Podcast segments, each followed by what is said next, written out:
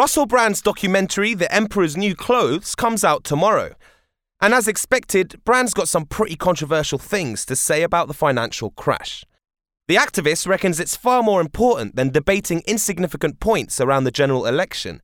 Instead, Brand's documentary looks at the effects of the 2008 economic crisis. It tries to break down the crash by making a simple comparison between city workers and ordinary people. According to Brand, you've got bonus driven bankers on one hand and hard-working people on the other.